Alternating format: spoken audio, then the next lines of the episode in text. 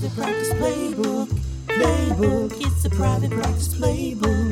Playbook. All right, welcome back to the private practice playbook. Uh, Flint Geier here today, and really excited for what we have for you all uh, this evening, this morning, this afternoon, whenever it is that you are getting to listen to this. Um, you know, back in episode three, in the early days of the podcast, I did an episode on your most valuable asset. And in that episode, we really dove into your team, right? The person who picks up the phone, the person who is that face that greets the patients, the person that is presenting the treatment, the person that is really the reflection of you or the people if you, obviously you have more than one team member and so today i have a couple of really special guests really excited for what we're going to dive into uh, today because it's going to give you a little bit of a behind the scenes look at not only what we really do here at the Scheduling Institute, but also what is going on in hundreds and hundreds of successful practices across the country and even in other countries as well. So, a lot of the feedback we've been getting from the podcast, you know, people are saying, "Hey, I'd really like to know a little bit more about how you guys really work with our, with practices. Uh, I really want to know kind of what does it look like to uh, engage your team at a high level. I know we've talked about trainings and what occurs from them and the different results that clients have seen through a couple fantastic interviews. If you haven't listened to the interview with Dr. Carpenter, uh, I think it was the most previous or two episodes ago. Please go back and listen to that. Uh, really inspiring story and something that there's no reason you could not do as well. So, uh, again, as a reminder, this podcast is put together, put on, and delivered for the private practitioner, for the uh, student who is in medical, dental, or otherwise specialty school, who is thinking about opening a practice, who's trying to figure out what the right thing to do is, uh, for the spouse of the business owner, the, the partner of the practice owner, right?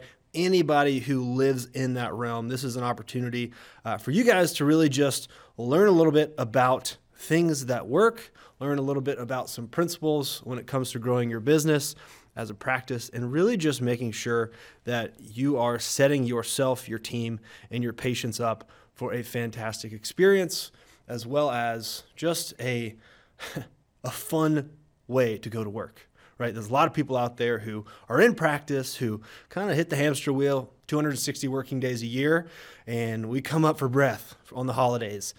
And hopefully, you know, this can be a little bit of a uh, uh, an alleviation for you for maybe some ways to engage your team members and not be the only person that feeds into them because we know you have other parts of your life. You're not just the, the doctor in the practice. You may have a family, you may have kids, you may have social clubs, you may have things that you get engaged in, and all of those require uh, your attention, your effort, and your energy. And so today, I want to focus on how you can best leverage uh, your most valuable asset, being your team members, and what it truly looks like to train your team. Uh, some horror stories of really poorly set up training engagements, as well as some tips and tricks on how to make sure that if you're saying to yourself, hey, you know what, it's time to invest in training my team, it's time to invest in the patient experience through my people, you know, how can you make sure that that return comes quick, it comes often, and you get to continue to see those results. And so, uh, today with me in studio, I have two of our fantastic certified on site trainers. Um, and who both have very unique experiences working here at the Scheduling Institute, uh, while they may have for a long time shared the exact same job title. So I'm going to go ahead and introduce the two of them and then really just have a conversation and let you kind of listen in uh, behind the scenes on what it is that goes on in some of these offices. And so, first, I want to start off. Uh, Doug Legg is with me here today. He has been here at the Scheduling Institute for a number of years now. I want to say right before the pandemic started in 2019 or 2020, maybe. I could be wrong. I'll have him correct me. Um, but has been in a ton of offices and actually has a great wealth of experience in our team university, which is a whole nother kind of aspect of engaging your team when we talk about them coming to us to develop their personal productivity and personal development on that side. So he's going to be a great resource there. And then I have Carson Moore, who is our uh, core training lead. So works really closely with me on some of the frontline areas of your practice, right? What happens when a person calls? What's the patient experience like? How are we educating patients so they can make the right decision uh, when it comes to the treatment that is going to be best for them? And so uh, I'm going to go ahead and let you guys introduce yourself. Doug, go ahead. Well, thanks for having me, Flint. I appreciate the opportunity to be here. And, you know, I would just say something important about my background is that I came from the life coaching and executive coaching industry into this team training industry. And so it's it's just a unique opportunity to both coach an individual um, on their personal life as well as figuring out how they can start to apply that in the practice and update you know those systems and processes and how they're interacting with patients and so um, that's a little bit of my background uh, as as uh, Flint said, I've been in over 275 offices at this point. I did start right before the pandemic, so I got here in 2020, and then things got a little crazy for us as we made it through the first couple of months of training. But that really put me in a unique opportunity to work in some different formats with clients, both virtually and here at our workshop, our university program. So, um, yeah, yeah, absolutely. And I would love to dive into that a little bit later as well. That difference between virtual training, right, which you see everywhere, mm-hmm. and the face to face aspect that we really believe in. So, I didn't even think about that until now, but I think people will get a lot out of that. Awesome. Carson.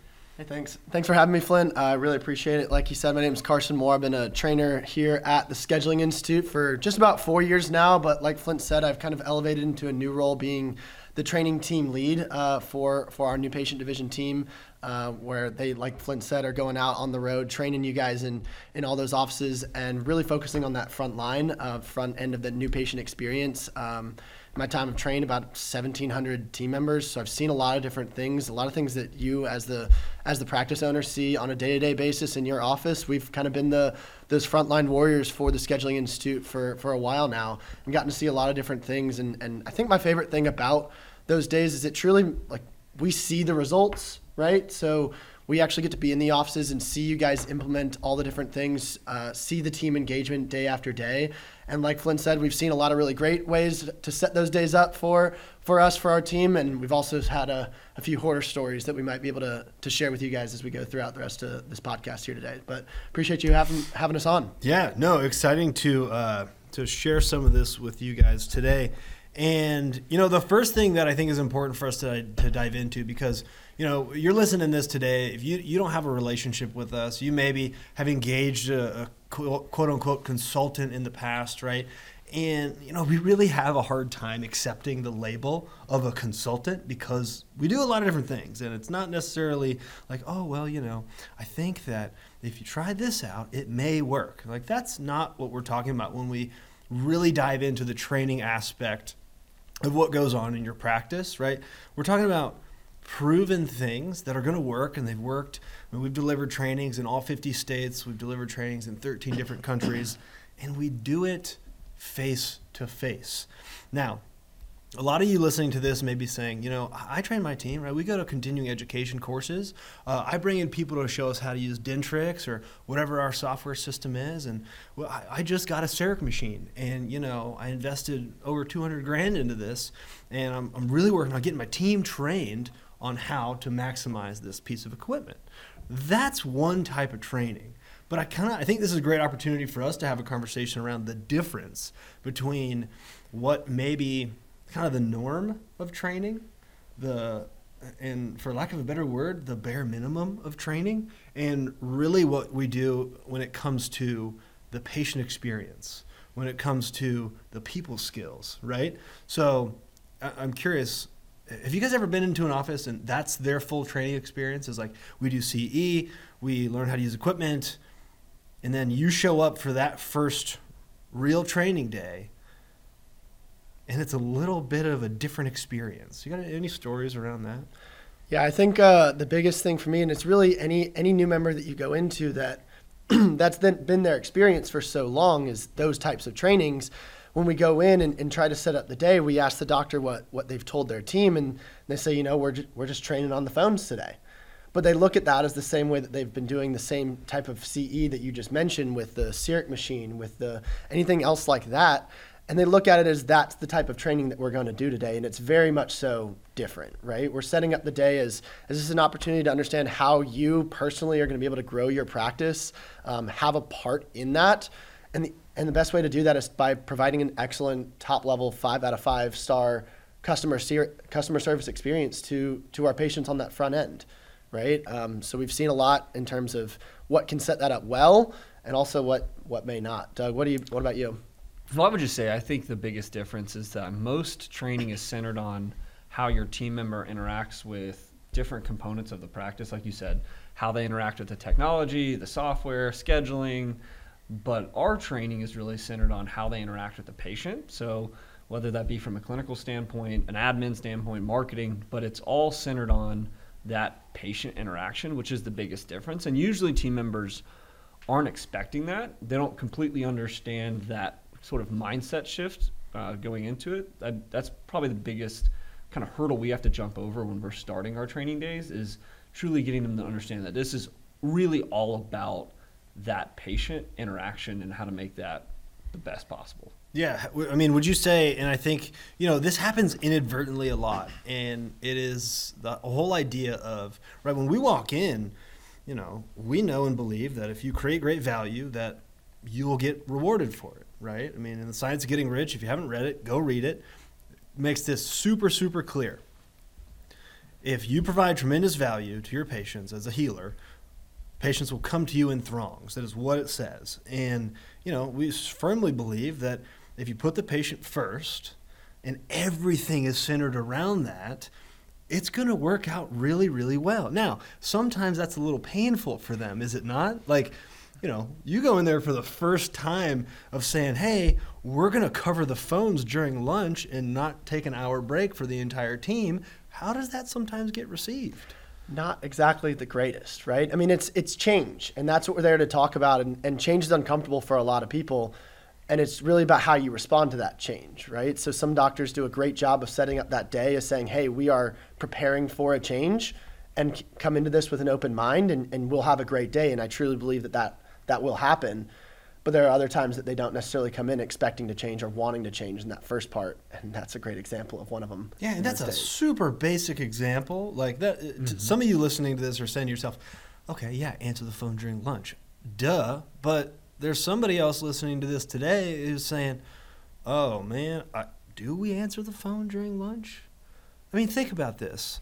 And I'm not going to get super far into specifics of this today, but you think about the, the patient you want, the patient who's going to come in, who's going to pay for treatment, who's going to refer their friends, who has a family, who has a job so they can pay for their stuff, right? So they can't just like come in at any time of day or call you right in the middle of a meeting. You know, they, they're going to call you in three times of the day, right? It's the morning, it's lunchtime, and it's after work.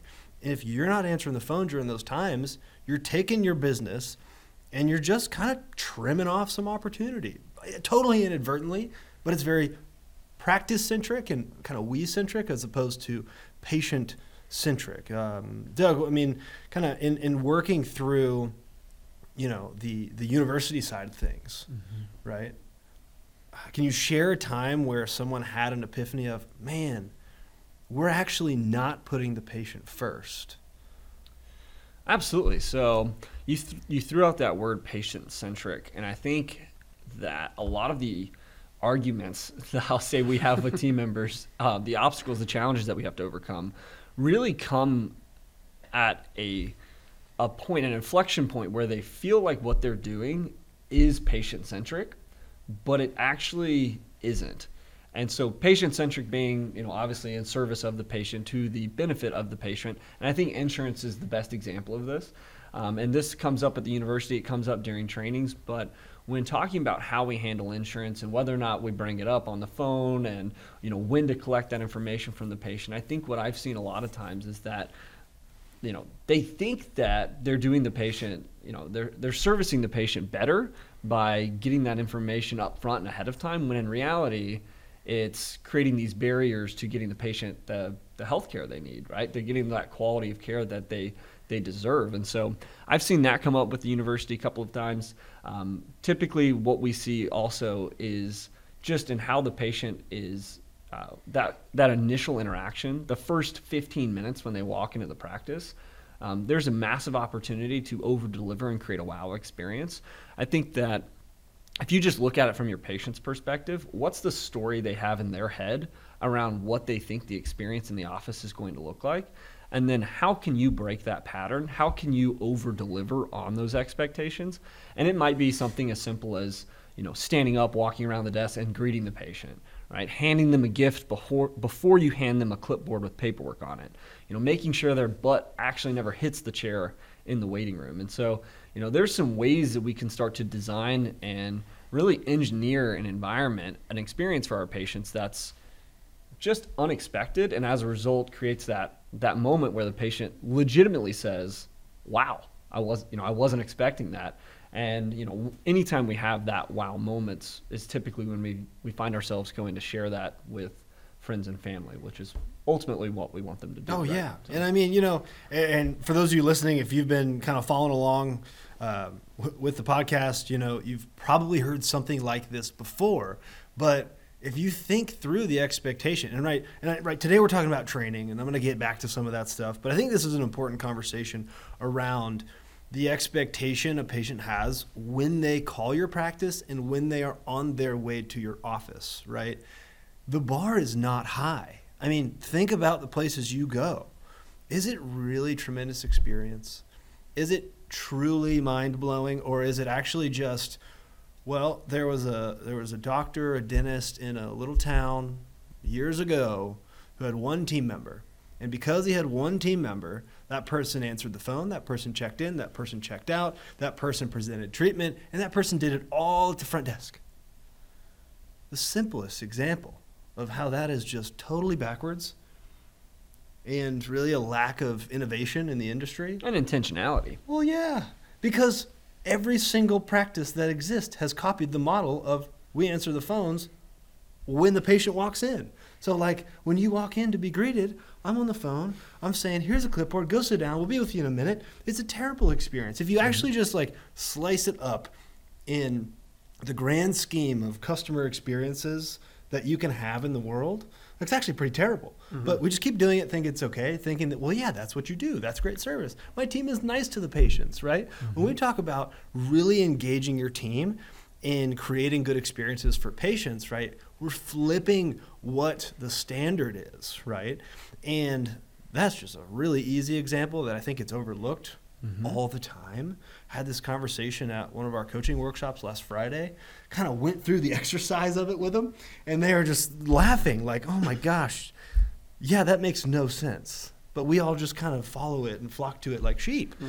Um, so I think that's a great. I think that's a great example. And so obviously we are giving you guys a little inside scoop into what occurs in a couple of our uh, initial trainings um, you know to give you an idea carson and, and doug both uh, facilitate our five star phone training where we'll come in and really re, uh, reset the standard of what happens for a new patient generation and patient intake through the phones, converting those calls to people who not only schedule but show up, right? The new patient experience, where we're totally transforming what that patient gets when they walk in.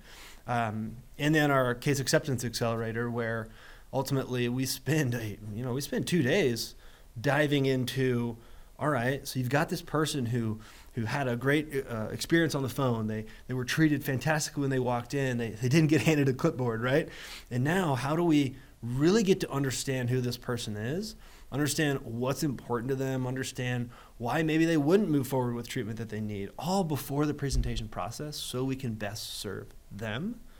Right? Those are, I mean, that's that. That's the foundation. And you guys have probably done those a hundred times each, at least. At least. right? And so, what I would love to kind of talk about is, you know, if you're someone who is saying to yourself, well, dang, I could actually, I could probably use help in all three of those areas if you really take a transparent look at what you're offering the patients today, or if you just want to grow your practice, that's the foundation, right? Um, I would love to hear what does it take to have an exceptionally great training day. Like if I've never had a training, all I've done is CE, and I'm considering, you know, taking that leap and saying, you know what, I need to bring somebody in. I need to stop relying on the things I'm reading on message boards to run my practice. And I, I really want to do this thing the right way. But the investment scares me because it hap- that's that's what happens with everyone. You know, they see, well, I got to pay for it, right? Well, you got to pay for anything good in life, but you can be uncomfortable not because of the fact that it's going to work or that it has worked or that a practice down the street has worked or your friend has told you it works, right? That fear comes from the, well, I don't know if I'm going to pull it off, right? Mm-hmm. So if I'm that doctor listening today or that office manager listening today, what does it take to set up a really fantastic day to make sure that your team not only is engaged, but also starts getting results quick? I think the first thing is, is something I alluded to earlier, which is which is actually talking about it, right? Um, we've gone into a number of offices, Doug. I imagine you have the same, where we go in for the first time and we ask the doctor, "What have you told the team about the day?" And they say nothing. I thought you would you would set all that up for them, and and that team has has no expectation coming into the day. The doctor has not set up those expectations for them. So how would you really expect them to have a really great different training day from what you've what you've had beforehand. And I've been in a few that they've said, you know, I sat down with my team, I explained to them um, why I decided to do this. They uh, were referred by another uh, practice down the road um, that had seen some great success with us as well, and they were talking about the experience that they had created over at that office and say, guys, look at the growth that they've seen. We can do that too. This is the first step in that process. And by the way, we're committing to this. I think the worst thing that you can do is tell your team that, hey, it's just something we're going to try out. We're just trying it. Don't worry about it if it doesn't work. We're just we're just going to take a shot at it. And I think that's the worst attitude you can have coming into it because there really is no try. There's commit to it, committing to it or not. And if you don't truly commit to it, you're not going to see the result that you truly want to see. But once you do, the results come soon after. Yeah. Um, yeah, I would agree with that. And you know, I've seen obviously a lot of different things work and not work on training days. I think there's some really low hanging fruit here that's easy and it's it's being on time. You know, it's making sure the room's set up, it's making sure that the logistics of the day are really easy. And then I would say it's controlling kind of like Carson just said, it's kind of controlling the the input, you know, what the team knows about the training beforehand. I think it's funny sometimes um, doctors will tell team members that Scheduling Institute is coming in, and then team members will immediately go and start calling people that they think have been through SI or that have done trainings before, or they'll go on Yelp and they'll start Googling us and you can find anything you want to. You know, you, you'll find what you're looking for, right? And so sometimes they'll come in with with not an open mind. So for me, the biggest, the most important the most important thing that we need to have a successful training day is that your team has an open mind around what's going to happen.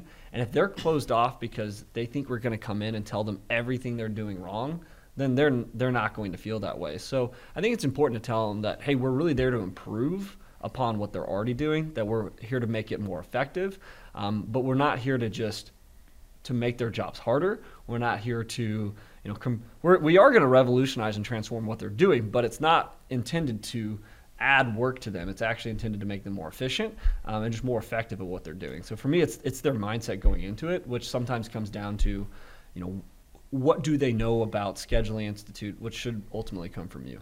And I think something really important that Flint mentioned earlier is what one of the greatest things that we get to say about doing what we do every day is we know that if if we teach you a process that is tried, tested, proven, and it works, that it will work. It will get you the result. Um, I remember I was doing a, a, one of the case acceptance trainings that Flint mentioned before, and it's a two day training. It's one of our bigger ones, but it's one of the greatest ones because you see the result actually on day two of the training. We actually have some observation built in. And I've been into an office one time that the doctor actually paid for the training day on day two of the training with the treatment that he was able to present in a different, unique way based on how we taught them the day before. And they end up paying for the training day in that in that morning. The doctor walked out, looked at me, just kind of smiled, and said, "I don't really know how that happened, but I'm glad that it did." Hey, and the great news is he probably didn't even have to pay for it up front. He probably got to pay monthly payments after that too. He probably did. So exactly right that. So everything based everything behind that was just was just a benefit for the practice, and I got to see that firsthand when I was in there. Well, if you've ever, you know, I think that case acceptance training is such a fantastic training because more often than not, as I'm observing doctors present treatment practices, when the doctor leaves the room, or even when the doctor's there, the patient will always ask, "Well, what should I do next? What do you, what you know, what do you think I should do?" Right? Looking at the dental assistant or the treatment coordinator, and what that tells me is a lot of times the doctor just hasn't given them a clear plan on on truly what's next in their treatment plan and given them some direction. Right? We've given them options, but not not direction. And so I've I've seen the same thing, Carson, where on day two of case acceptance, we've we've had you know 100% case acceptance, or we've had patients move forward with treatment that they would have you know never moved forward with otherwise, just because a few word changes, right? And it's Yeah. powerful. Yeah, and, and, you know, we could we could have a really good time for the next like two hours going through stories of seeing that work. But I'm putting myself in your shoes if you're listening to this today, and you don't you don't have that experience, or You don't believe us. or you've heard something else, or you, it's like, yeah, okay, whatever. Of course, you're going to say that, right? And so I'm going to spare you guys the results stories. What I want to talk about today is ultimately if you're the person out there who is saying, you know what, okay, I want to do this. I want to get a different result in 2023 than I got in 2022. I want to make sure that my team is truly an asset and not an overhead expense, as you will hear all of your colleagues talk about it at every dental meeting, every convention, every time you go to a study club and you're going to learn a procedure and then somebody complains about their team, right? That's the reality. And here's the thing that's probably never going to go away. So if you think that training your team is going to eliminate all human issues in your practice, I need you to know that is not the case. Our, our, our practices, who we've worked with for 15 years, have probably done 75 in office trainings, been to 27 events, sent 40 different people to university courses. You know what they still have? They still have people problems. But you know what?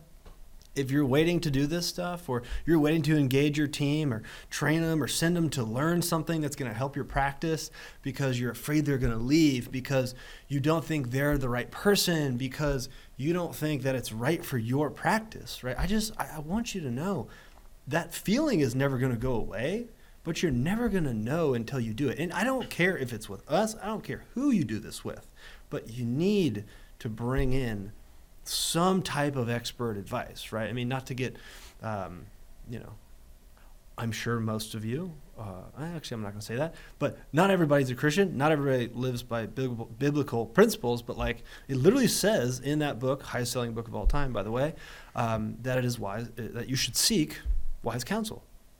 So, like, if you want your practice to be successful, don't try and do it in isolation. I think for a lot of the experiences we get, and I remember the first training I ever did uh, on my own, and it was two very different pictures. And I think you guys probably have some similar stories. Uh, we will do trainings in all types of practices, and the experiences is very, very different. First training I ever watched was in a longtime client's office up in Iron Mountain, Michigan. Get to Iron Mountain, had never been there before. You fly into Green Bay, drive about two and a half hours. It was summertime, luckily, didn't have to deal with snow. And I get there and I'm just like, wow, this is pretty cool. I didn't really know what we do at the time. I mean, I've been around the business my entire life. I knew the we do the phone stuff, right? It's like I grew up my whole life, and I, I thought basically, yeah, we do the phone stuff. It's a scheduling institute, so it's probably the same level of knowledge that a lot of you listening to this have. Is yeah, scheduling institute, Jay Geier, phone stuff, right? Um, but man, that was the first day I really got to figure out that it's a lot more and the uh, the engagement, the excitement of this team that I saw that day. Uh, Hannah, who actually runs our team university now, she was doing the training. Uh, this was probably five, six years ago, and it was I, I was so surprised. I was I figured I'd walk in there, it'd be you know a dental office training, it'd be the most boring thing I've ever seen in my life, right? And you go in, it's that new patient experience training, and they're just hyped up on how they can over deliver to their patients when they come in, and it was I mean, it was it was awesome, and I was just sitting there watching. I didn't really even do anything. I didn't know anything. And then fast forward to the first training I actually do myself. I'm out in California, and uh, I walk in the office and, you know, typical reception room, which they for sure called a waiting room, right? Not a reception area. So, free tip, don't call it a waiting room because that is what they will expect to do there every time they show up if you keep calling it that. Um, so I walk in, I'm like, hey, I'm here for the training. Um, excited for the day? And she's like, I have no idea what you're talking about because the doctor split the space with another practice. So you walked in, if you went left, that was the office I was training. If you walked in and went right, that was obviously where the person I was speaking to worked. and we did the training in a closet, the storage closet. And not a lot of setup to the day, not a lot of engagement in the day. Um, but the fascinating thing is, those two doctors paid the same for those days. So when you guys go in, and y- y'all been in way more offices than I have, what is the like, uh, walk me through? How can I, as the doctor, just royally screw up getting a training day to be successful for my team? I think the biggest thing would be once again those expectations on the front end, but it also follows what happens after. So us as the trainers, we are meant to bring the energy. That is what our job is to do is to bring the energy, bring the engagement and, and help encourage that throughout the day. But in those two examples that that you just described, one one doctor is fully set up the environment and everything to have that engagement, to foster that engagement, whereas the other one did not quite put the intention that they they potentially could have into that day to set that day up for success. And now, obviously, that client had been with us a lot longer, and, and one was probably a little bit newer, so hadn't quite set all that stuff stuff up yet. And if you're that that doctor that says, "Well, I don't have that big, beautiful space to do it," and, and if we were to train, it would be in in that storage room. Well, that team still can get that result right? So they can still get that. They still got great information. Flint brought a lot of energy that day, delivered a great training, Oh, and most that client definitely. can absolutely So much still energy. get that result. No doubt, no doubt. But absolutely can still get that result. So so don't feel like that's the reason you don't need to do it. If that's if that's what you're thinking right there. Yeah, for me, it's the accountability on the back end. You know, I think that the day we come in and deliver it is great. Um, there's a lot of information that they're trying to process and you know consume, and then figure out how they're going to implement. Drinking out of a fire hose is what we call it. Right. And so they've got to have a good plan after that to start processing through the action items that we leave them with, the, the plan to, to really start improving things because otherwise you go back into your day to day responsibilities and roles and it's just right back to what you were doing. It feels really good in the moment. I can't tell you how many times, you know, I've left a training day incredibly excited for the client. The team was on board. Everybody was engaged. We were, you know, hyped up. And then I checked back in with them a week later, a month later, and it feels like a lot of it has has just been pushed aside um, because of everything else that they're focusing on. So you've got to have some sort of implementation plan, otherwise. Yeah, you'll and I, and you know, I think there's a few things that you want to think about when when you go through that follow because this exists with everything, right? I mm-hmm. mean, mm-hmm. again, we're dealing with people. We're not talking about implementing a new software that you like turn on, set the settings on, and that thing just kind of goes for a while, right? These are people, okay, and there's a reason that you know we have memberships. There's a reason that we have an ongoing aspect to what we do, right? I mean, is to help with that accountability aspect. But another thing that I think people overlook all the time when they think about training their team is, well, fantastic. This training day from 7:30 to 3:30 is going to solve all of my problems. It's going to fix everything. My practice will be totally different after this day because I spent six or seven thousand dollars, and th- that's it. It's going to be great, and everything's going to be different because we showed up today. Is that the reality? I'm curious from you two experts. For me, it's consistency over intensity. You know, the training day is a really intense day, but your success will be completely determined by how consistently you can revisit that content and start to implement it. Yeah, I mean, we go in for these days and, and we bring you this workbook of a lot of great information um, that we teach you how to apply all these different things.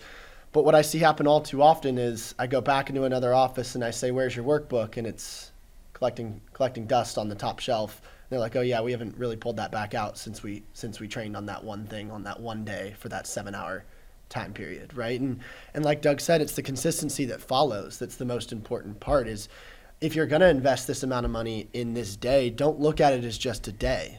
Look at it as a membership. Look at it as an experience that's a long term thing. Because if you do that and you set that up once again with your team, they'll look at it that way as an investment in them. It's not an investment in the day, it's not an mm-hmm. investment in your phone system, it's an investment in your team. That's what I love about doing what I do is I get to work with people that want to invest in other people. We do that so much here at Scheduling Institute, but that's what every client that we work with has done with their team is invested in them. But it's not just about that one day. It's about what follows as well. Ready to invest in training your team? Allow one of our practice growth specialists to facilitate an exceptional training day in your office and begin to see a return on your investment as soon as the very next day. Don't believe us? Take the 5-star challenge today at schedulinginstitute.com and we'll tell you how much money your practice stands to gain by completing just one Scheduling Institute training. The 5-star challenge is completely free, quick, and easy and on average reveals how to increase your income by ten to $50,000 each month.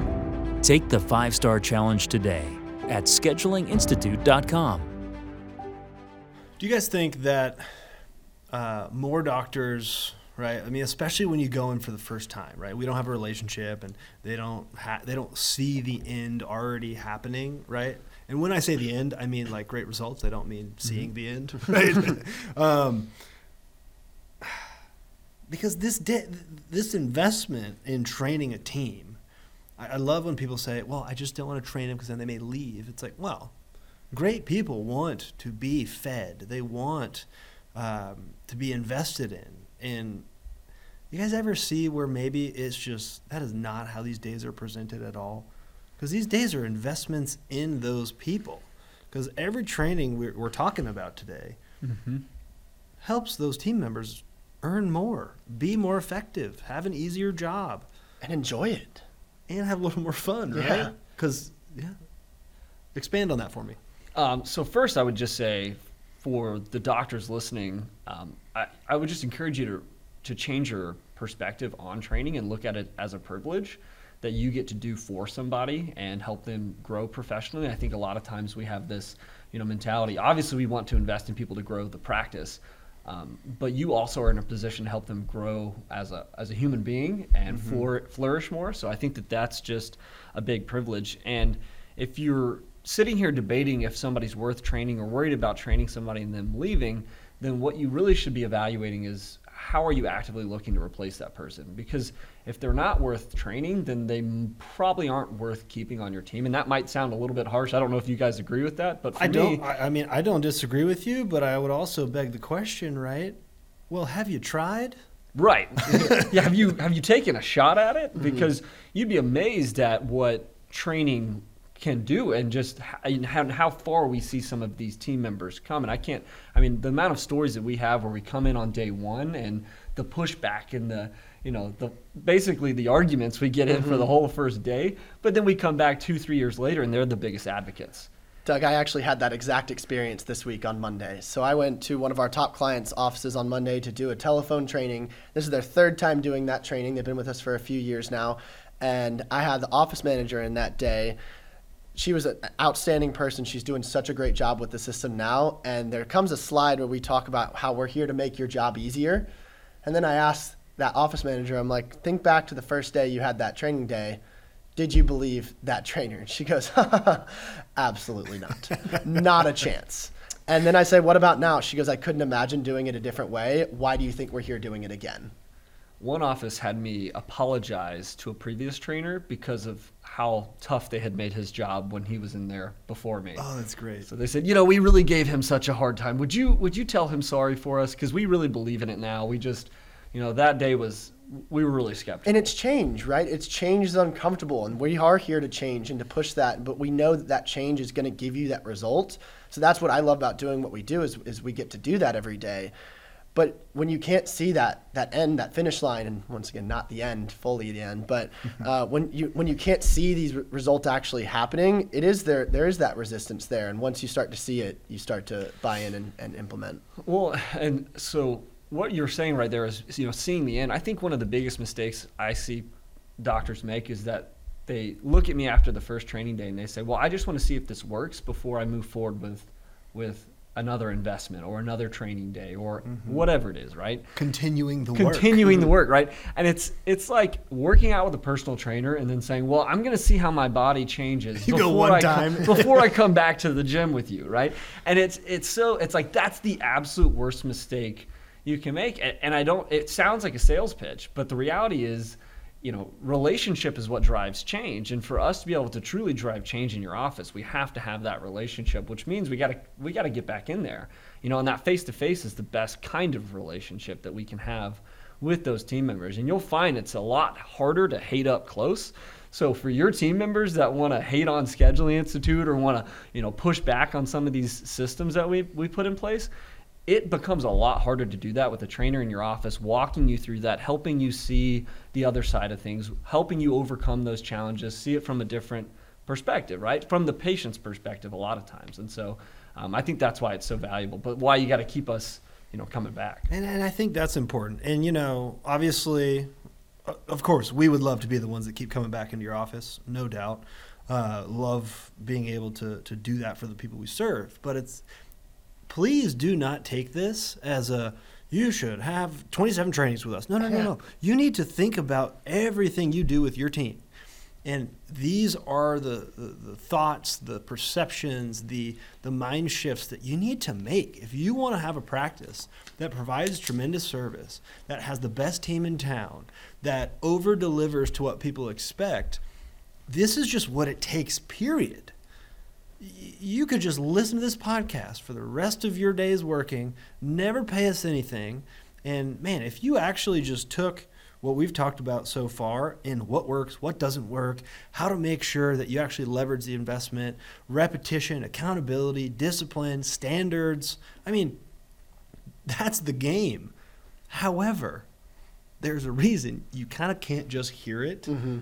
and all of a sudden be like, okay, great, I'm good. There's a few people out there who I've seen who will do some of the foundational things and right, the, the, the, they'll set it up at first and they're actually very good about keeping it in place. But that's not the norm because again, we're dealing with people. We're dealing with human beings. And so um, you, you did mention something uh, when we first started and we've touched on this briefly and kind of uh, you know skirting around it um, this whole thing about virtual training versus face-to-face engaging uh, a real training day right? Because there's a lot of you know i mean there's a lot of people out there who have virtual training. There's a lot of resources out there that i mean and there's not it's not that they're bad it's not that they're wrong it's not that they don't work but can you walk me through that difference that you've witnessed personally? The shift from virtual to actually being there face to face and what the team members say about that. Well, for me, it's you know, virtual is obviously convenient, and I think that that's the lure of it. That's why people want to do it. Um, it's usually cheaper. It's really, and it, it's just easier to do. That said, you run the risk of so many outside distractions, and you lose the opportunity to really get hands on with the situation um, and develop that relationship. I mean, I think we were designed as people just to be connected in that way. And so what I found is that when I'm training virtually, it's a lot easier to, you know, turn cameras off, to be checking your phone on the side, to have Facebook pulled up on your computer. Um, but you just lose the the human connection and interaction that that really, you know, it's worth the additional investment in my mind to to bring it to have that in-person interaction.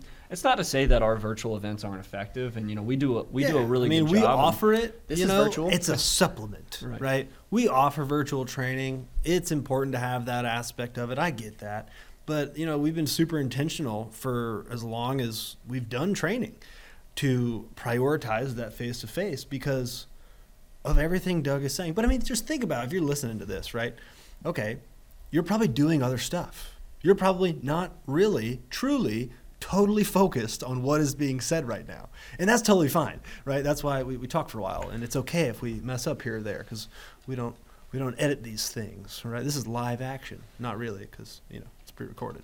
But there's not engagement in virtual, right? So I think a great, a personal example of this, um, during the pandemic, right, we couldn't do in face to face trainings because just like all of you who maybe your office was shut down by the government, right? You couldn't go anywhere, right?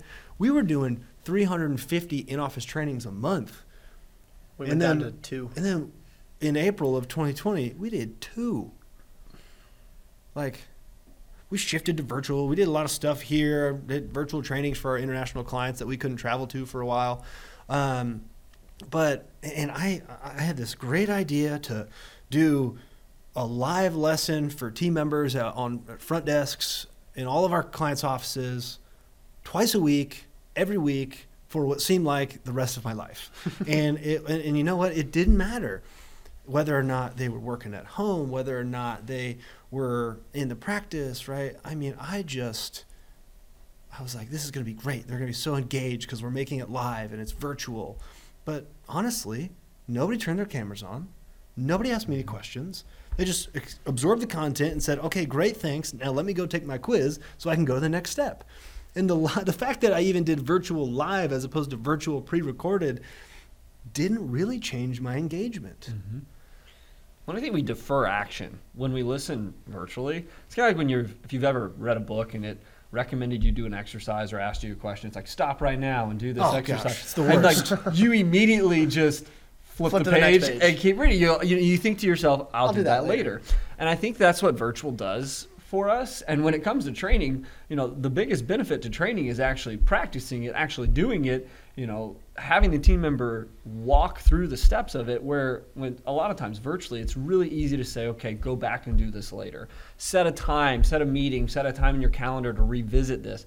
But how often do those things truly happen? And so for me, the in person is where you you you stop deferring the action and you start getting to actually go through the motions and, and, and building those you know building those habits Yeah, and Carson, I want you to touch on the action piece, right? Because uh, I'm sure there's somebody listening to this saying, "Man, I mean, yeah, training's great, but it's like just, you're just gonna sit there and talk to my team for eight hours a day, and then we got to go do all these things that you tell us to do. Like, how much in an effective training day is is you talking versus us actually making things happen and implementing the things that are taught?" Yeah, I mean, I think a lot of it is is we are we're an information company, right? We have the resources, we have the things to tell you what to do, but it, it really is on the practice, on the implementation of it that's really where the result gets gets created. So we spend that full day doing that training, and yes, there'll be a lot of information coming from the trainer in that day about what to do, the different systems, and how to change them. But the most important hour of the day is that last one where you're role playing and you're practicing. You're actually going through it. And you have to say, Yes, I understood everything you said, and now let me show it back to you. Mm-hmm. Because that's where Doug and I truly know if, if that result is actually going to get created when we don't get that necessarily virtually, right? So we were training those clients virtually, and, and one of the best bit of feedback we got from that was, Hey, thanks so much for doing this for us virtually. Can't wait to have you back in our office. Because right. we didn't get the chance to put in that action piece, it was just the information piece during that time. And, and the action piece is so important to really have time to, to prove that you learned at least some bit progress, not perfection, right? But making progress that, towards the goals that we've we've crafted during that day. And ultimately, you should be able to act on, utilize, and see the benefit of any of these trainings the next day, right? So, I think a lot of you know, and this is just kind of like a side comment, but you know, a lot of times when you talk about convenience, like virtual being convenient, you know what else is convenient? Training on days your office is closed. So, right, there is the barrier, the obstacle of when we come in and train, right, the office is closed. And that a lot of times is a big barrier. It's like, oh man, I can't even I can't even fathom shutting down the office for a day to, to, to do training, right? So come in on Friday or come in on Saturday or someday we're not working. But when you talk about implementing something into practice and you talk about like, really wanting to see immediate results and uh, quick implementation. I mean, do you guys see any certain placement of those days? Like, does Friday work effectively? Do we rather do it early in the week? What What does that look like? My my biggest recommendation would be to start to train during the the beginning of the week than the end, um, because I don't know if any of you have ever learned something on a Friday, but then immediately left and spent your weekend doing whatever you like to do, and then come back Monday and then think to yourself, "What was that we just did on Friday?" I yeah, I mean, really think remember. about it. All right, let's let's just have a reality check here. Um, Friday training, you think 0% of your team members aren't like going to dinner with friends or going to a bar or something, maybe tying one on, get going a little too far, wake up the next morning just a little bit hazy, and then you expect them to come back Monday morning and just be like, "All right, I remember that training day. Let's kick ass today." It's like That that's kind of doesn't not a very valid expectation. It's not. Well, we were just talking about taking action. So for, for me, I always tell clients build on the momentum of the training, which means if you do it on a Monday, you've got Tuesday through Friday to to start putting it into practice versus taking you know four eight hours off and saying, okay, now let's try to restart this thing on Monday morning. You know, that's just so much harder. So I'm with Carson. I think the beginning of the week is a lot more effective. If you look at where the team member's head is at on a Friday or Saturday, you know, They're just ready for that training to be done so they can go and do whatever else they want to do all on that Friday long night. thinking about the weekend. Yep. All day. And I don't blame them. I mean, we all do it, right? Um, okay, so I know we don't have a, a ton more time, but I think what would be really helpful for everybody listening today is um, how do we handle the pushback, right? Because not every training day is perfect. Not every training day is like, oh my gosh, yes, I can't wait to implement these changes that are going to make me go out of my comfort zone, that are going to like improve the patient experience. However, I have to change the thing I've been doing the same way for 27 years. Okay, so when we get that pushback, uh, would love to hear y'all's perception and some tips for everyone listening on how to handle that day of, but then also how to handle that, uh, you know, once the trainer leaves, right? So we do the day, but maybe we, uh, you know, nip that pushback in the bud day of, and then it just sneaks back in, right? So how can somebody best handle those situations? I think um, the biggest mistake you can make in that situation is immediately attacking backwards, like a back at them, right? So if they push back and tell you that's not going to work, our office is different, it doesn't work that way. If I were to immediately respond back and say yes, it will, just do it, I'm leading by by force, by fear, by whatever it needs to be, and that's not going to get the result. A lot of the time, I will ask questions. Just replace judgment with curiosity in that situation, and and ask to truly understand what that team member's frustration with whatever it is that I'm talking about really truly is, and get them to really talk it out. Because a lot of the time, they they'll realize that it's just the the thing that you just mentioned is the change. It's just the concept of change, of doing something different that I haven't done uh, differently for 27 years. That's actually what is is causing the greatest fear for them. But you need to get them to explain that because I can't. I may realize that and been doing this four years or so now, and Doug the same. We can see that on their face, and we can tell that that's actually what the barrier is. And same thing goes with with you as the doctor. Is you'll you'll have the same thing after we leave. They'll still they'll, it might creep back in, and that pushback might still be there but you just gotta you got you can't lead with that fear you can't lead with force you have to ask them questions get them to explain it away and realize that that what they're fearing is just the act of change I was going to say the exact same thing. Focus on the goal, um, why you have that goal in the first place, and then be really curious. I know. I think that having somebody explain their position, you'll find that a lot of times their objection is well intentioned. That once again, they think they're, you know, in the best interest of the patient.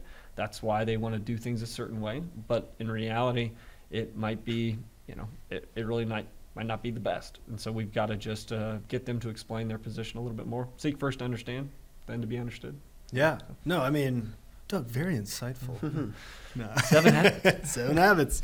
Um, okay, so gosh, and as you guys were going through that, and there's just so many things coming to mind. I, I know we could probably spend three hours just going through this process, but I don't know if people in the booth would be too happy with us. Um, you know what? We can do whatever we want. No. so they're not even listening. A, a few things I want to end with. And, you know, if, if you're listening to this today and you're like, okay, I can grab this tidbit, I can grab that. Like, we've got through a lot, all right? And if you need to do what Doug said, none of us do, and like go back and pause and, and write some things out um, around a specific point, right? Maybe you need to work on how you handle pushback from your team when you try and implement new things. Maybe you need to kind of look at your your business yourself in the mirror and say, "Hey, you know what? I've I've done the things that I am capable of and I am the expert in, right? You're the producer. You're the uh, you're the person running the operations of the practice. Whatever your role is, right? Training is not designed to replace that. Training is not designed to uh, inhibit that. Real, proper, and well done training, which we believe we do, is to enhance that. It is built and designed to make sure that whatever your unique skill is, uh, as the doctor, as the office manager, as uh, the associate doctor, right? We want to make sure that the things you do that provide the greatest value, which is treating patients and diagnosing and getting people healthy, that we can leverage that to its maximum, that we can get as many people in the office having a great experience, uh, getting healthy, feeling better about themselves. Because, as a reminder, whether you're a dentist, you're an orthodontist, which, by the way, if you're listening to this and you're like, man, you know, this all sounds great, but I'm an orthodontist and I simply don't know if this is going to work for me. That client Carson was talking about in Florida is, in fact, an orthodontist. Um, and so it does work. I think we work with like 13 different specialties at this point. So Mm-hmm. if you're listening and saying, oh man, this all sounds great, but like I'm not a dentist, so how does this apply to me? It all applies because again, it's about the patient. It's not about It's not about you. it's not about you, as hard as that can be to accept. It's not about the individuals of your team. It is about how can we uh, partner together to really make sure that the patient gets what they deserve, and then you and your team are rewarded for providing such. And so, um, one last piece, and I want to talk about because man, we could have spent an entire hour and a half on this. Uh, the importance of tracking. Okay, so we do a ton of trainings. We've done whatever, 30,000 in office trainings, how many university courses, how many people have been through our programs. We've got about 3,000 people who we hold accountable to our phone process every month um, in front desks across the world. And, you know, I'm, I'm just curious what do you see? Because I have my own opinions on this. I think if, if you're not tracking and making that a big deal and really saying to yourself, hey, we're gonna we're gonna track the return on what this training does because everything all of those trainings we've talked about, we walk in, we help set a target on a number, talk about how to track the number, and then show you how to increase the number. But oftentimes I see offices then just not track the result, which I don't understand. So uh, just kind of walk me through what you see. How how we do that effectively, um, and then ultimately, do the offices that track more intentionally, do they do better or they do they do worse than the ones who don't? I think anytime you track a number, the more you will see that number improve. And we say that all the time. We even joke in our trainings that we should be called the Tracking Institute because we say track everything, track anything and everything, and you'll see that number grow. But a lot of the time, we'll go in and do these trainings and we'll tell them all those things about how to do it, how to grow that number, and once again, how to track it. We'll come back three months later and say, hey, what have you done? How, what have the results been? And the response is, you know, it feels good. Feels like it's working. I'm like, great. Love that it feels that way. What are the facts? Show me the numbers. How has it actually affected you over the course of this this period of time? Because a lot of the time they're actually underestimating in that situation. They say, yeah, it feels better. Feels like our numbers have gone up. And then I look at the numbers and say, yeah, you grew by 13%, 18%, whatever it was in that statistic that we were focusing on. And they can actually see the, the true result that they created. But if you can't see that, how are you going to actually have the validation that what you're doing is working? Right? And I think too, you know, on that point, there's also people who feel as if nothing has happened. And then we find the numbers and it's like, well, actually the reason you feel that way is because you have more new patients and that's making you uncomfortable because maybe the back office is slow. Maybe we've uncovered another issue, guys. And what you have to understand about training that works is when you go in and train on something to turn a, a lever in your business, it's probably going to create another problem that then needs to be solved. But it's being able to understand that and not say, hey, oh no, this has created an issue. We should stop doing this thing that's working. It's actually, okay, great. That worked. Now, what do we need to do to layer into this and have that con- continuation to where we can continue to scale the thing that's working well, right? Um, and Doug, I look like you had something you wanted to touch on the tracking piece. Well, I would just say that I think that that piece of it is undervalued. You know, you could almost not do anything else but track the number and see results. Do you think it sometimes gets trapped in the computer to where you know they're like, of course, yeah, we track everything. It's in our system. We have dental intel. We have whatever X, Y, and Z thing, which only one person in the practice sees. Yeah, and I think the you miss the reason why you track, and the reason why you track is to create awareness on the number, and usually the number needs to be something you can control or have an impact on uh, key performance indicator, KPI. Again, I'm sure most of you are familiar with that term, but it's helping the team members understand what their KPIs is. What are, what are those statistics that they can impact and control? And then again, tracking it to create awareness around it. I track my sleep score and how much I sleep every night. What does that do for me? Well, it it impacts my decision making going forward and how much I sleep the next night or how I train that day. And so, um, I just think for the team, it's helping them understand that the reason why we track is to create awareness around it. You know, if you told me that you had a goal for this year, but then couldn't tell me what the goal is, it's not a really good goal. So same thing with the numbers, right? If you tell me you're tracking the number, but can't actually or aren't actually paying attention to it, then you still lose the value of actually tracking it. Mm-hmm. So. Yeah, I mean the data is only as powerful as you make it, right? So it, will give you the data, like Doug mentioned, like with whether whether it is you track your sleep, weight loss, whatever it is, you can track those things. But if you don't do anything about that number, nothing's going to change about it, right? So once the first step is actually the act of tracking it in the first place, and then it's wanting to see that number improve, and and it's implementing the things that we talked about that'll that are those changes that get that number to improve. Yeah, and engaging everyone in the process, right? So I, I mean, I just think it's it cannot be um, talked about enough how important that aspect of this is. It's why we force every client that we work with, all of our members, there are numbers that we need to track every day. Because we know, like, it's not because we want to see what is happening every day. I had this conversation last week. I don't necessarily care what's happening in the day to day, but I know if you're going through the exercise of tracking it, writing it on a graph, plug it into your member site every single day, that that sucker is top of mind. And if it's not going the way it's supposed to, you're either going to uh, have the behavior change or reach out for help to make it work. And then if we see that it's trending the wrong way, we can be proactive on it. But um, that is helpful on our side.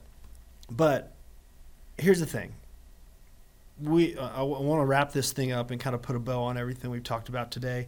Um, if if you're listening to this and you're like, man, that's kind of a lot of stuff, and we've hit a lot of different points. You know, I just I encourage you to really look at your year and what you want to happen this year.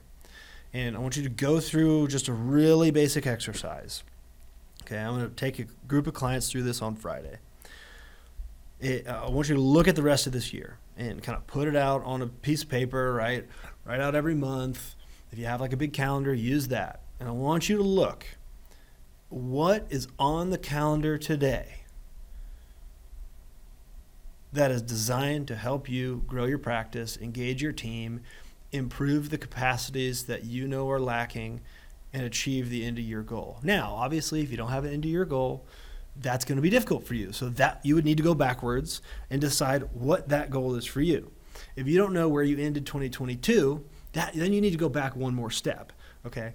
But take the goal, look at your calendar and say to yourself, what do I have here for myself and for my team that is going to help develop us to achieve or surpass the goal that I've set? And if you look at the calendar and you're super confident in it, and I'm not talking about CE, I'm not talking about going to uh, your, your study clubs. I'm not talking about any of that stuff that you're already doing or that everybody else is doing. If you have trainings, if you're going to events to inspire your team, right, whatever it is, put it on the calendar and then look at your goal and look at that calendar. And if those two things to you truly say, we deserve that result based on the effort that we're putting in to work to become more patient centric, to, to train ourselves to provide the best service, then fantastic. But if it's not, then you need to make some decisions now before the year gets too far in.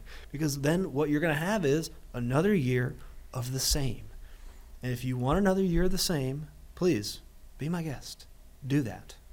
But if you don't, then reach out to somebody for help. Get some expert advice. Get some training for your team and use what we've talked to today to make sure that it's effective. Whether with, if it's with us or somebody else, use what we've talked about today to make sure that if you're going to add some capacity, if you're going to invest in training your team, that you don't screw it up by a poor setup, by not tracking results, by not holding the team accountable afterwards, right? And so I just encourage you with that. Take some time to go through the exercise, even though, as Doug said, most of the time when we hear that in virtual settings, we don't do the exercise. So if you do, uh, just more points for you, and you'll probably end up having a better year than the ones who don't. Um, that is all I have. Any final notes from either of you? Um, I think the biggest thing for me that, that is, has come out of today is, is you really make the investment what you want it to be. Um, if you commit to this, if you want to invest and train your team, truly commit to it. Don't just try it. Put the effort into it, set the expectations from the beginning, set the goal, set the target, track the results, and you'll be successful when you do it. You're likely here listening because you want to grow. And so the question really comes back to are you interested in growth? You know, are you going to think about it some more? Are you going to, you know, kind of skirt around it or are you truly committed to it? And those who are committed to their growth will will Grow. grow. And that's just how it works. Are you interested or are you committed? Absolutely. I love it. Well, hey, thanks for joining us today on the Private Practice Playbook. We will see you for the next episode. And if there's any way in which we can help you support those growth goals, uh, always feel free to reach out to us here at the Scheduling Institute. Have a fantastic rest of your day, your morning, your afternoon, and good luck for the rest of 2023. Bye. It takes more than a great practitioner to build an exceptional practice.